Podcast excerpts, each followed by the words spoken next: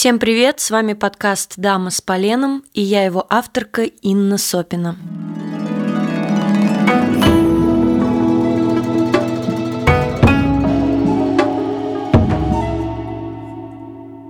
В этом подкасте мы рассматриваем становление японского кинематографа от его истоков до современности, говорим о его ярчайших представителях, разбираем фильмы и узнаем интересные факты о кинопроизводстве. В предыдущей первой части выпуска подкаста о Кэндзи Мидзогути мы поговорили о его детстве, семье и среде, привязанностях, страхах, немного затронули начало творческого пути величайшего классика. Если вы по какой-то причине пропустили выпуск, я настоятельно рекомендую его послушать. Так вам будет легче погрузиться в контекст и в дальнейшем с легкостью смотреть и анализировать фильмы режиссера и не только его. Во второй части выпуска о Кэндзи Мидзогути будем говорить непосредственно о его творчестве, о ранней послевоенной кинотрадиции в целом, что же влияло, каковы были предпочтения режиссера в выборе актеров, какими средствами режиссер добивался реалистичного изображения, и более подробно остановимся на трех фильмах, обладателях в тысяча девятьсот пятьдесят втором, пятьдесят третьем, пятьдесят четвертом годах «Серебряного льва» в Венеции. Это такие фильмы, как «Жизнь Охару куртизанки», «Сказки туманной луны после дождя» и «Управляющий Сансё». Итак, приятного прослушивания. Погнали!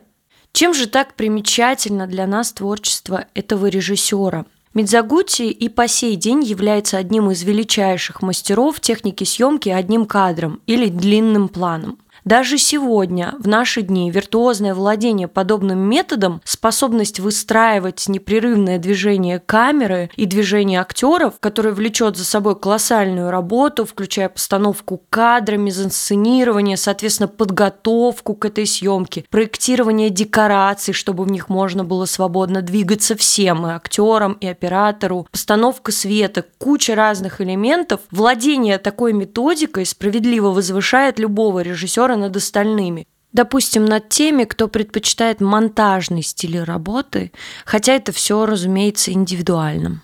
Подобная техника требует огромного ресурса, как производственного, так и с точки зрения постановки режиссером, его творческой энергии, ведь не имея таланта и понимания этой технологии, этот метод может выглядеть формально и вообще никак не удерживать внимание зрителя, заставить скучать или даже будет раздражать. Андрей Тарковский, Райнер Вернер Фассбиндер, Гаспар Ноэ, Антониони, Михаэль Ханеке, Йоселиани, Белла Тар, Вон Карвай. И это далеко не весь список режиссеров, которые виртуозно освоили этот метод. Некоторые режиссеры используют длинный план категорическим образом. Это их стиль, и они используют его повсеместно. Есть режиссеры, которые как бы миксуют различные техники съемки. Длинный план дает возможность зрителю прочувствовать сцену гораздо сильнее. Это беспрерывное слияние с героем и его окружением. Возникает как бы напряжение, развитие драмы происходит у нас на глазах здесь и сейчас в реальном времени, в его естественном течении. Создается впечатление, что зритель становится частью исхода сцены. Это похоже на интимный танец, к которому не каждый партнер, в нашем случае зритель, оказывается готов. Но если переступить это смятение, эффект потрясающий. В сущности, сам по себе кинематограф родился в виде единого плана, ведь монтаж был открыт только в конце тысяча восемьсот девяностых годов, примерно через пять лет после изобретения кинескопа. Ранние фильмы Эдисона и братьев Люмьер середины тысяча восемьсот девяностых длились около шестьдесят секунд, без каких-либо монтажных склеек соответственно.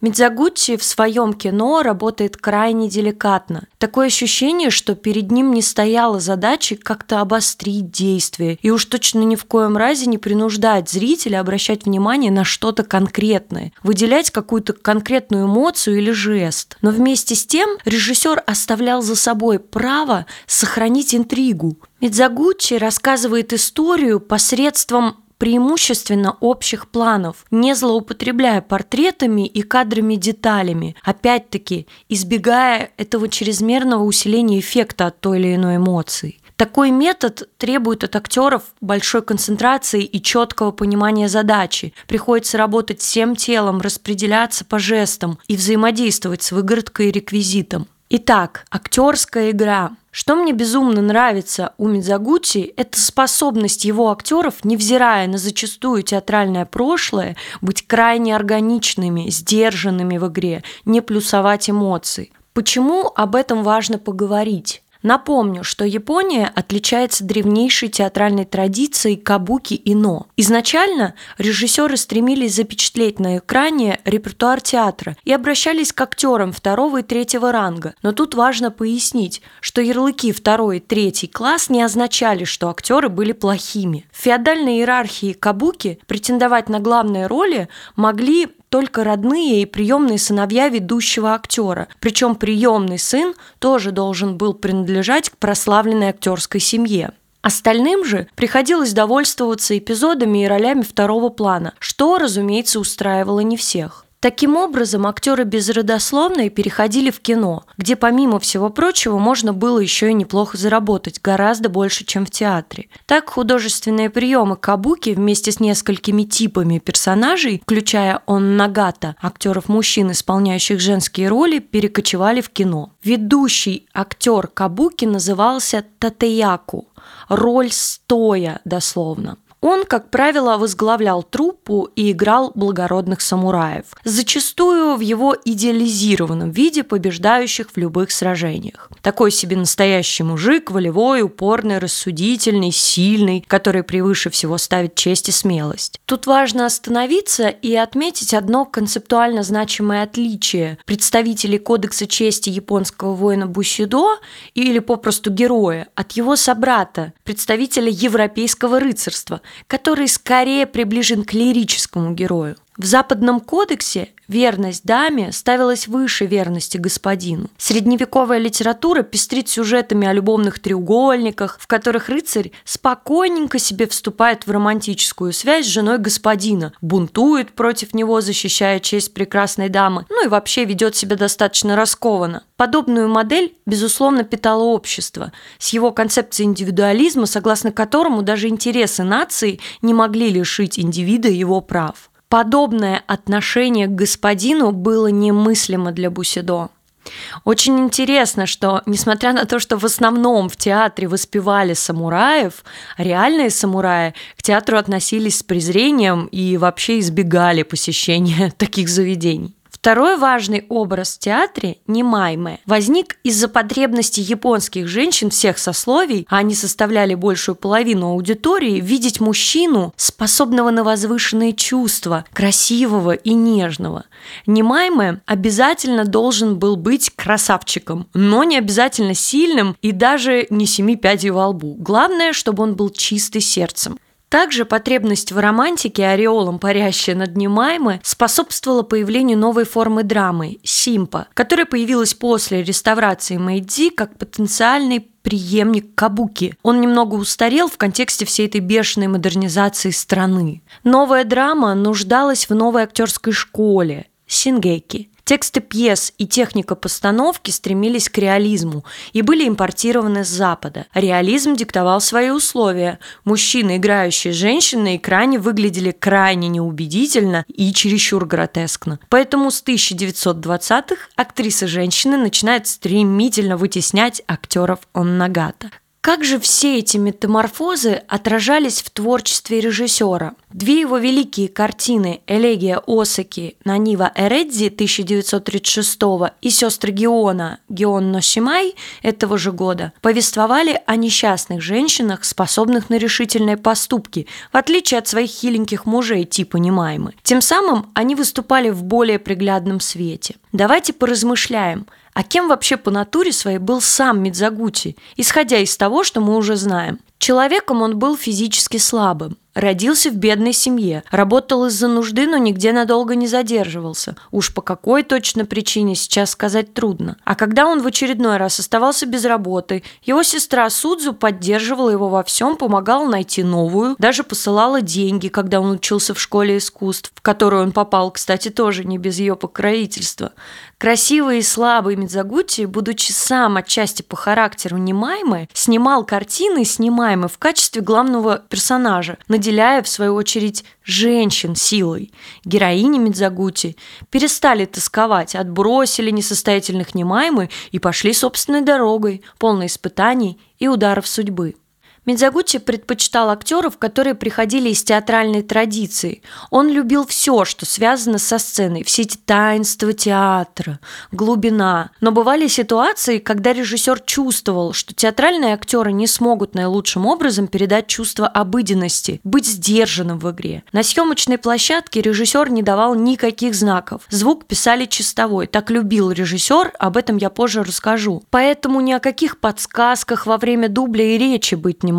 Если картина была исторической, то актеру и актрисе заблаговременно рекомендовали какие-то книги, которые нужно прочесть, на что стоит обратить внимание в той или иной эпохе, что усвоить, чтобы жизнь на экране казалась естественной повседневностью. Конечно же, сценарий нужно было тщательно выучивать. Очень важный нюанс, который очень помогает актерам выстраивать роль. То, что съемки сцен велись в хронологическом порядке. В отличие от распространенного метода планирования съемки, сцен в одном и том же объекте, например, или с одними и теми же актерами. На площадке стояла большая доска, на которой мелом была записана последняя версия сценария. И эта версия часто отличалась от той версии, которую заучивали актеры. Поэтому во время утренних репетиций, разумеется, царила напряженная атмосфера. Мидзогути умел работать с актерами, хотя часто был жестоким и грубым, не поступаясь ни перед чем, чтобы добиться желаемого результата. Для актеров съемки были не только волнительными, но и мучительными. Режиссер обычно говорил: «Будь зеркалом персонажа, которого ты играешь, отражай его». Какими же техническими средствами Мидзогути добивался достоверности и реалистичности актерской игры? Он ставил камеру достаточно далеко, не укрупняя излишне актера, и сохранял некоторую дистанцию. Это предвосхищало документальную технику съемки с позиции мухи на стене «fly on the wall». При этом камера была статична. И что еще немаловажно, его крупные планы никогда не врезаются в действие, а в довоенных картинах их практически нет. Именно это позволяло режиссеру не навязывать зрителю конкретную эмоцию. В некоторых своих фильмах режиссер намеренно не показывает ключевые моменты эпизода через реакцию актера, оставляя огромную долю действия вне поля нашего зрения. Такая техника применяется практически в каждом фильме режиссера. Кэндзи Мидзогути распаляет наше любопытство. Есть так называемая скрытая зона, закадровое пространство слева и справа от экрана и по дуге, замыкающиеся как бы за зрителем, за камерой. И чем дольше камера не двигается и нет стыков, тем сильнее активизируется это пространство вне нашего поля зрения. Этот прием не пришел из ниоткуда, это вполне себе заимствовано из японской графики, в которой чаще, чем в графике какой-либо другой страны, встречаются композиции, основной сюжет которых, ну, допустим, изгиб зонтика, кусочек цветущей ветки, кадрируется, являя собой одновременно как бы увеличенный фрагмент и вместе с тем обрезанной рамкой, позволяет зрителю дофантазировать, дорисовать в воображении то, что недоступно его глазу. Еще до появления крупного плана такой метод был отличительной чертой японского искусства. Мы уже знаем из первого эпизода выпуска, что живопись и графика были частью становления Мидзогути как художника еще в худшколе. И всю свою жизнь ни в одной своей работе он не пренебрег возможностями и достижениями традиционного изобразительного искусства Японии. Один из наиболее откровенных и захватывающих фильмов начала его послевоенного периода «Утамаро и пять его женщин» тысяча девятьсот сорок шестого года был посвящен жизни Китагавы Утамаро, портретиста плывущего мира или укиё. Исторические драмы Кэндзи Мидзогути – это зеркало истории. В них достоверно и подробно рассматриваются изменения в жизни японцев. Так и в картине «Утамаро и пять его женщин» конфликт построен на противоборстве старого официального стиля живописи с новым, более современным стилем, который, однако, при возникновении пренебрежительно именовался плебейским стилем. Поразительная сцена в фильме, когда Утамаро расписывает спину куртизанки. Бесстрашная женщина задумала сделать татуировку, что было запрещено законом. Но художник, к которому она пришла при виде ее белоснежной кожи, испугался и никак не мог приступить к работе. И тут на сцену выходит бесстрашный Утамаро, который мастерски набрасывает на спине идеальный рисунок. На нем изображен мифический персонаж, одаренный ребенок Кентоки с матерью. Рисунок идеально вписывается в изгибы куртизанки, к тому же магическим образом оживает при движениях женщины. Эта сцена, помимо присущего ей магнетизма, крайне аллегорична. Татуировка считалась все-таки вторичной формой искусства. Утамаро посредством своей кисти стирает границу между созерцательным и материальным, ведь он одновременно смотрит и касается. Более того, татуировка дышит, она все время движется, что, безусловно, недоступно живописи в ее классическом понимании. В фильме поразительно достоверно отображен быт, костюмы, манера, как, впрочем, во всех работах режиссера. Одна походка куртизанок в начале фильма чего стоит. Девушки в многослойных костюмах с громоздкими прическами двигаются на деревянных гетто на очень высокой платформе. Двигаются они странно, по крайней мере, нам это рисуется странным. Колени сгибаются по очереди через раз при каждом втором шаге, в то время как вторая нога чертит как бы полукруг по земле. Короче, помимо того, что фильм обладает интересным сюжетом, в нем есть множество элементов, которые, безусловно, заинтересуют человека, увлекающегося японской культурой. А режиссура, по сути своей, требовательна и авторитарна. Помимо видения и множества чисто художественных, эстетических аспектов, создание фильма – это тяжелая, в том числе физическая работа. Так Мидзогути был очень серьезным режиссером. Он готовился скрупулезно и подробно, относился к ремеслу как к священному таинству, поэтому и к команде своей он был требователен, даже деспотичен. Режиссер был убежден, что в основе хорошего фильма всегда лежит отличный сценарий. Эту точку зрения на сто процентов разделяю и я. Чего стоит одна история написания сценария титулованного одного из самых успешных фильмов Кэндзи Мидзогути «Сказки туманной луны после дождя» тысяча девятьсот пятьдесят третьего года. Подробно об этапах становления истории рассказал Хисакадзу Судзи, второй режиссер по планированию студии Daiei.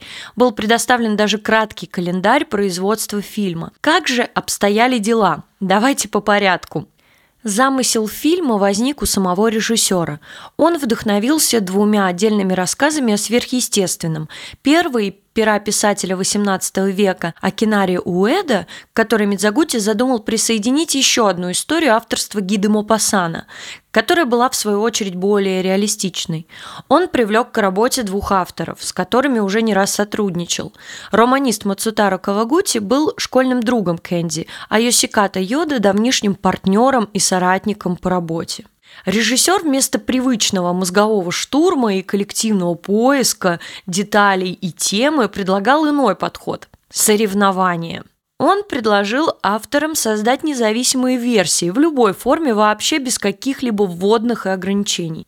Кавагути написал короткий рассказ, а Йода написал более традиционный сценарий. Но ни одна версия режиссеру не понравилась. Он в пух и прах все разнес, сам ограничивался крайне абстрактными корректировками, ссылаясь, например, на картины Сальвадора Дали. Но, видимо, сам четким пониманием того, что хочет, не обладал.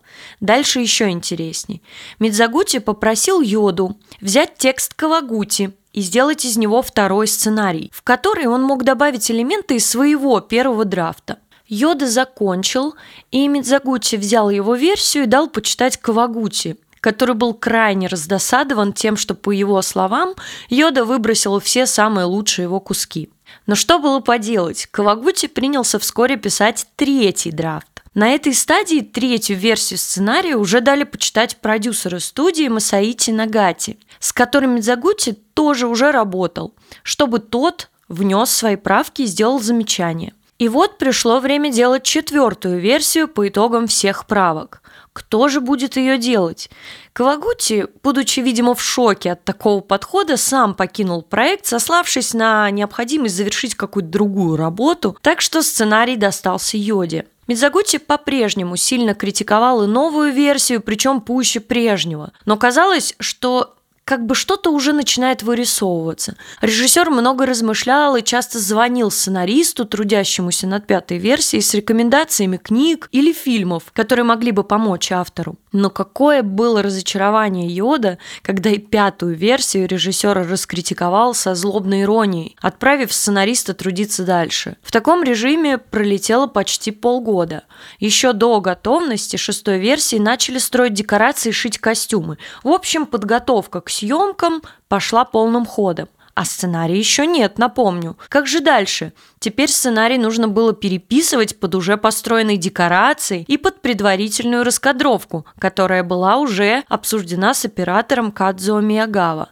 Йода сошел с дистанции и за дело принялся сам второй по планированию Судзи, который был вызван на общее собрание перед съемкой, чтобы под руководством режиссера скорректировать некоторые аспекты сценария. Все финальные правки были зафиксированы на доске, выставленной на съемочной площадке так, чтобы было видно всем. На ней были написаны самые свежие диалоги для актеров. Вот такая история создания сценария для одного фильма. Но хочу обратить ваше внимание, что это только подготовка. Фильм еще нужно снять, смонтировать, доозвучить, сделать коррекцию и пройти всю бюрократическую цепочку по принятию фильма и его дальнейшей ротации. Усложняет подготовительную работу над историческими фильмами потребность в достоверности всех элементов картины. У Мидзогути всегда были ассистенты-консультанты, которые шарили по библиотекам, переписывали и копировали рисунки оружия, одежды, транспорта, религиозных церемоний и так далее. Они фиксировали это в свои блокноты, и потом с этой информацией Мидзогути приступал к общению с художественным цехом. И ведь большинство японских картин прославились по всему миру как раз благодаря всему этому архитектурному великолепию поразительной красоты костюмов. Куросава писал в своей автобиографичной книге вот что. Первым режиссером, который стал добиваться того, что декорации и реквизит были реалистичными, был Кэндзи Мидзогути, и декорации в его картинах были действительно первоклассными. Мне кажется, это качество декораций влияет на качество актерской игры. Если план дома и планировка комнат сделаны хорошо, актеры двигаются в них естественно. А вот что говорила Мидзогути художник-постановщик Мидзутани. Ему было очень тяжело угодить, потому что он много знал, и то и дело все менял. Он был как художник, который все время меняет холст по мере работы. Он никогда не довольствовался известными, надежными, обычными средствами. Он постоянно пытался порвать со своими прошлыми достижениями и стремился к новому. Однажды худпост все той же злополучной картины получил выговор за то, что положил несоответствующую историческому периоду брусчатку, на что художник возразил, что на нужную у них нет денег, а режиссер в категорической форме потребовал найти деньги и купить нужную брусчатку. Ну, каким-то чудом деньги нашли. Все привезли, купили, установили. Дело дошло до съемок сцены. Режиссер придумывает, что должны быть листья на той самой роковой мостовой, в результате чего брусчатки в кадре вообще было не видно. Да уж, скажу вам откровенно, друзья, что такие вот ситуации не редкость на съемках. Скорее, это самый-таки заурядный случай. Но режиссеры бывают разные. Еще один неотъемлемый элемент в создании реалистичного кино – это звук, о котором люди, не имеющие прямого отношения к кинопроизводству, задумываются нечасто. И я не о музыкальном оформлении, я вообще обо всех звуках, шумах и шуршах. Зритель не отделяет их от общего рисунка, от общей партитуры именно тогда, когда все звучит естественно. Мидзогути предпочитал использовать синхронный звук везде, где это возможно.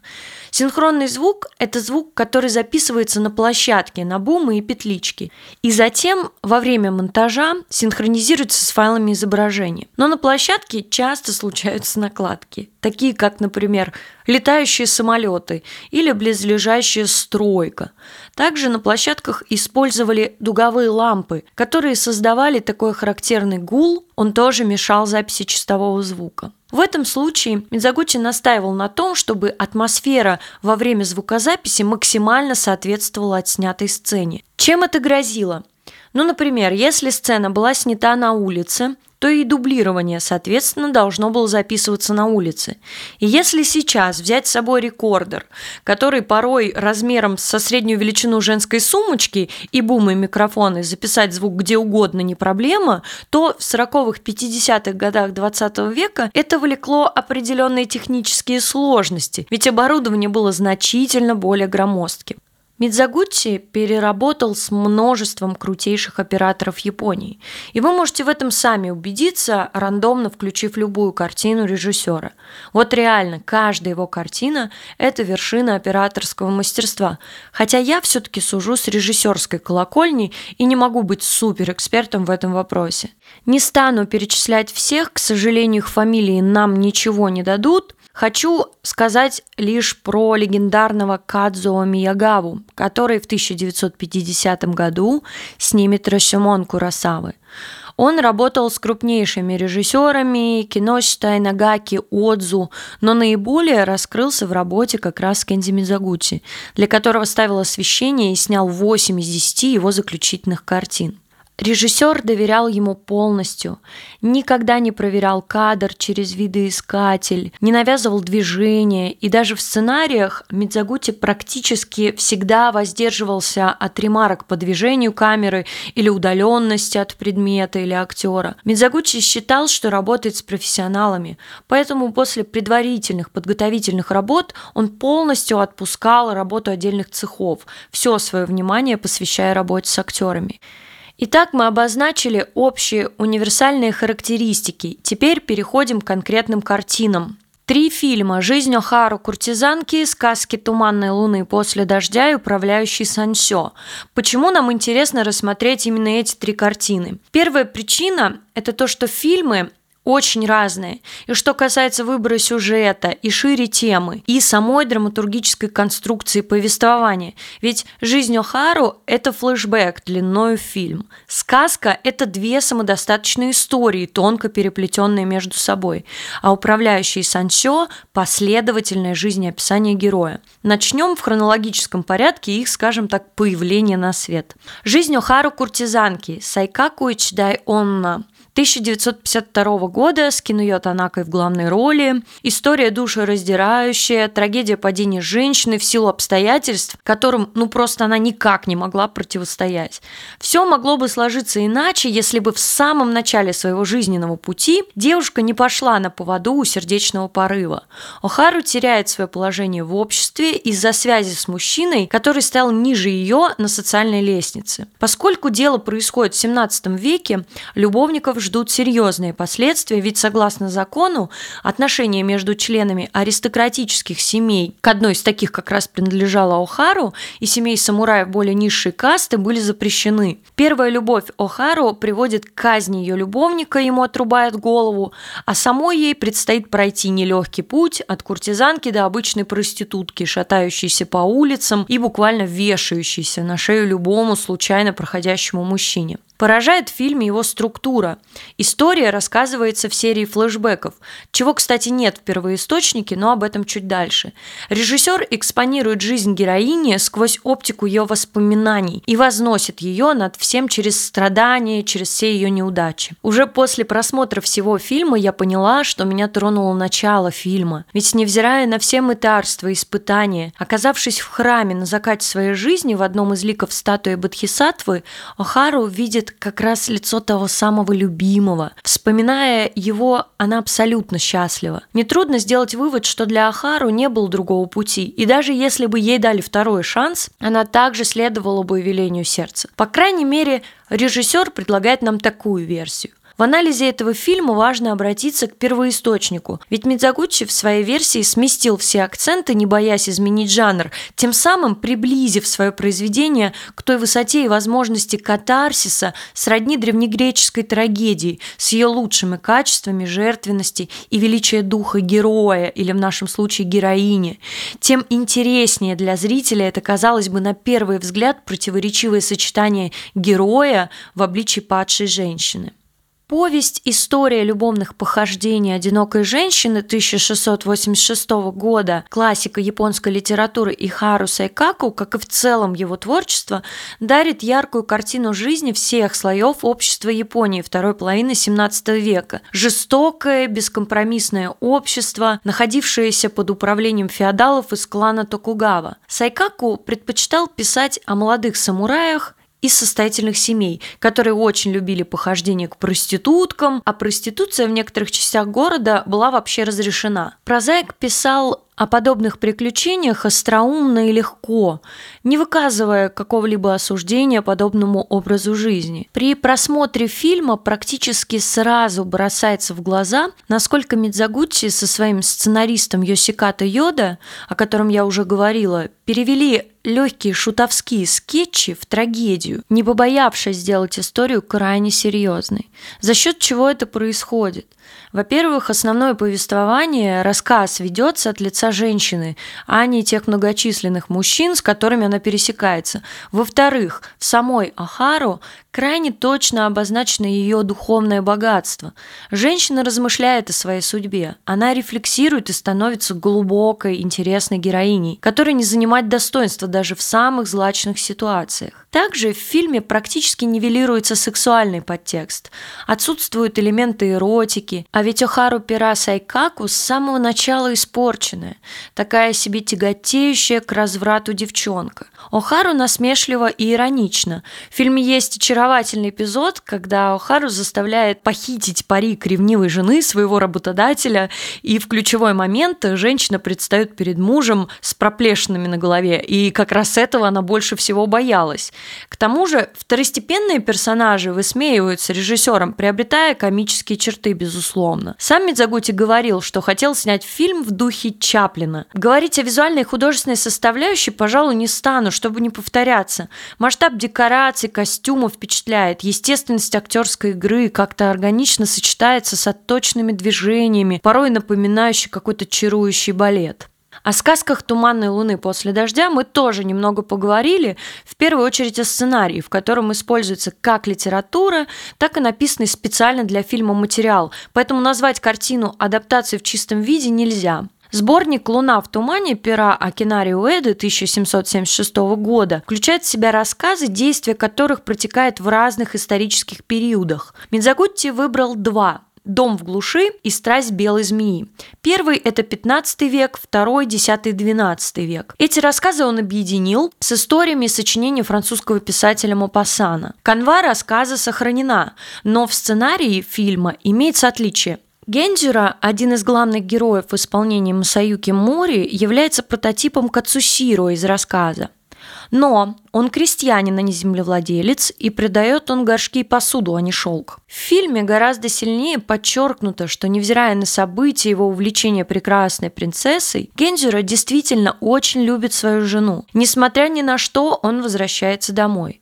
Также в фильме он странствует всего лишь один-два года, а в книге семь, и у него есть трехлетний сын.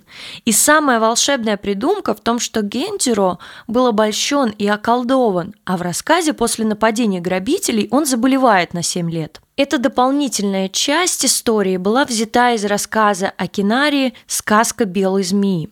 Пересказывать не буду, уж очень не хочется портить наслаждение от просмотра тем, кто еще не видел. Ведь если в Охару важен не сюжет, а сам путь, чувства женщины и ее реакции, то в сказках как раз наличие вот этого сказочного поворота и его последствий.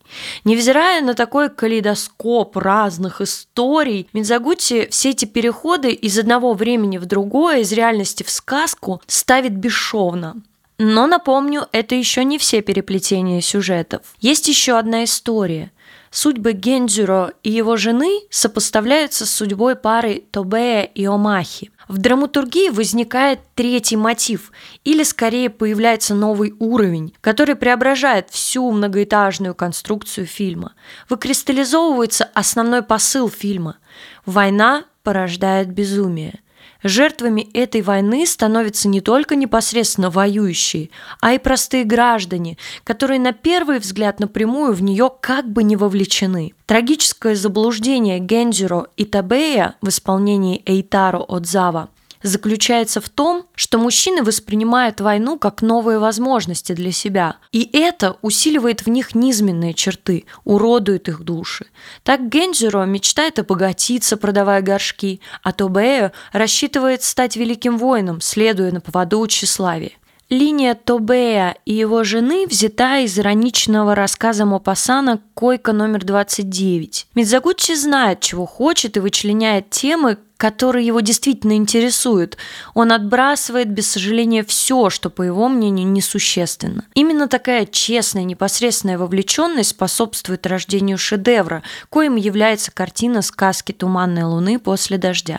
В визуальном плане сказки движутся элегантно, спокойно, но ритмично. Режиссер впечатляет приемами и, кажется, в этом фильме превосходит сам себя. На ум сразу приходит сцена путешествия по озеру, над которым нависает густой туман, или почти эротическая сцена купания Генджиро с принцессой.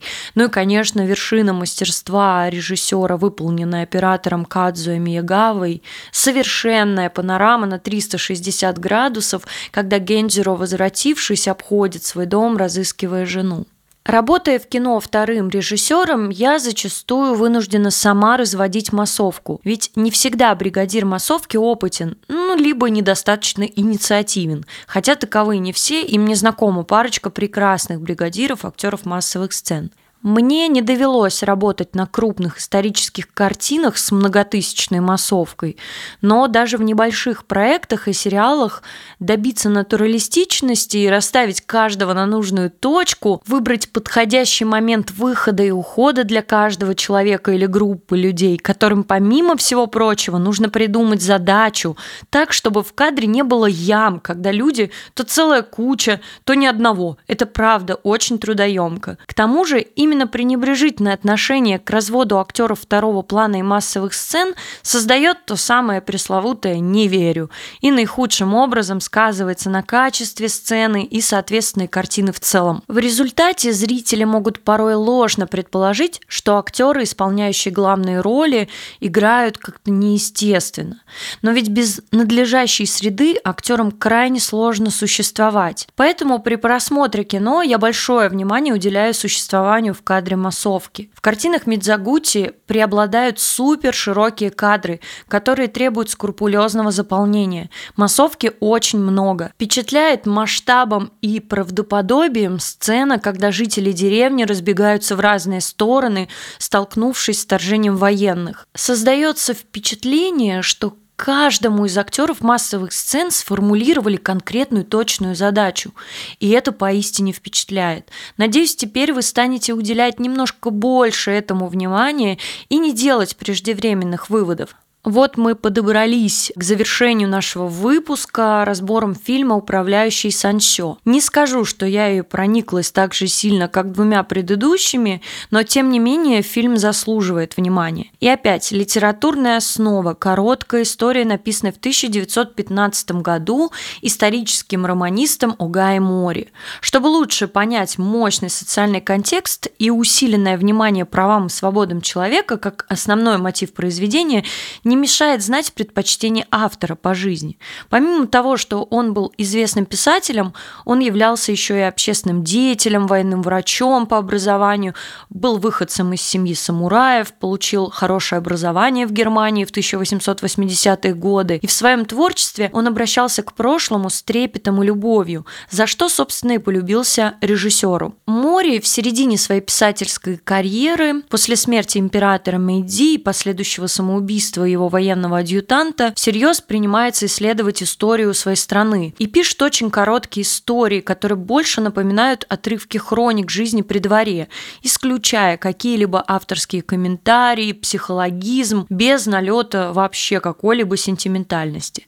Рассказ «Сансё», написанный в пятнадцатом году, занимает около тридцать страниц, и сценарий Йода практически не отклоняется от сюжета, но различия все-таки имеются. – В фильме Дзусё, похищенный сестрой, попадает в трудовой лагерь, которым руководит тот самый Сансё. Дзусё становится рабом и в процессе взросления принимает правила игры, попадая под влияние пути угнетения слабых. Он становится очень жестоким, безжалостным и покорно выполняет приказы хозяина. Таким сделал его и Мидзогути. Это состоявшееся мировоззрение героя существует в разрезе с наставлениями его отца, подчеркивает тотальное отречение героя от прошлого, отрицание отца. Правда, арка персонажа Дзусё очень богатая, и, безусловно, он меняется, осознавая, каким черствым и жестоким он стал, под влиянием сестры происходит трансформация героя. Эта перемена в душевной жизни Дзусё отсутствует в оригинале. Она порождает дополнительный слой покаяния и последующего перерождения. В финале фильма герой получает возможность искупить свои грехи. Мидзогути не боится быть, может быть, слишком сентиментальным. Жанр фильма перетекает из крепкой драмы в мелодраму, ибо если проникнуться, то финал вызывает поистине возвышенные чувства, даруя зрителю шанс поверить, что любые, даже самые страшные грехи можно искупить. Такова сила кино. Даровать надежду и видеть лучшее в человеке, верить в то, что все мытарства героя стоят того, чтобы обрести то самое прозрение. Одна из самых деликатных находок режиссера, движущая сила героя, путеводная звезда к его спасению – это песня. Песня матери, которую когда-то давно разлучились с детьми. Это плач женщины, жизнь которой была украдена злодеями. Эта песня есть в первоисточнике, но нетрудно предположить, насколько сильнее она действует в картине и становится той самой заглавной буквой, с которой рождается мораль истории. Песня ведет героев со второй половины фильма. Именно она пробуждает уснувшую веру вновь увидеть мать. Она преодолевает огромное расстояние. Картина «Управляющий Сансё» проявляет в себе тему угнетения слабых и несправедливость жизни. В ней покоится ядро стремления к реформам, к освобождению, к стиранию рабства с лица земли. Фильм однозначно изобличает уродство рабства и требует расплаты теми же средствами. Надеюсь, эти два выпуска были познавательными и еще больше распалили в вас интерес к японскому кино. На этом мы говорим Кэндзи Мидзогути «до свидания» и благодарим его за то величайшее наследие и опыт, которому каждый из нас, посмотревших хотя бы одну его картину, может легко прикоснуться и однозначно проникнуться. Смотреть его фильмы легко, даже самому неподготовленному зрителю. С вами был подкаст «Дама с поленом». Меня зовут Инна Сопина. Над выпуском работали звукорежиссер Николай Бритвин, обложку нарисовала Алиса Юшко, а музыку написал Анатолий Симонов. Подписывайтесь на мой телеграм-канал, чтобы узнавать еще больше интересных фактов о японском кино, а также пишите вопросы и пожелания тем на почту подкаст точка дама с поленом собака джимейл точка ком. И помните, японское кино не то, чем кажется.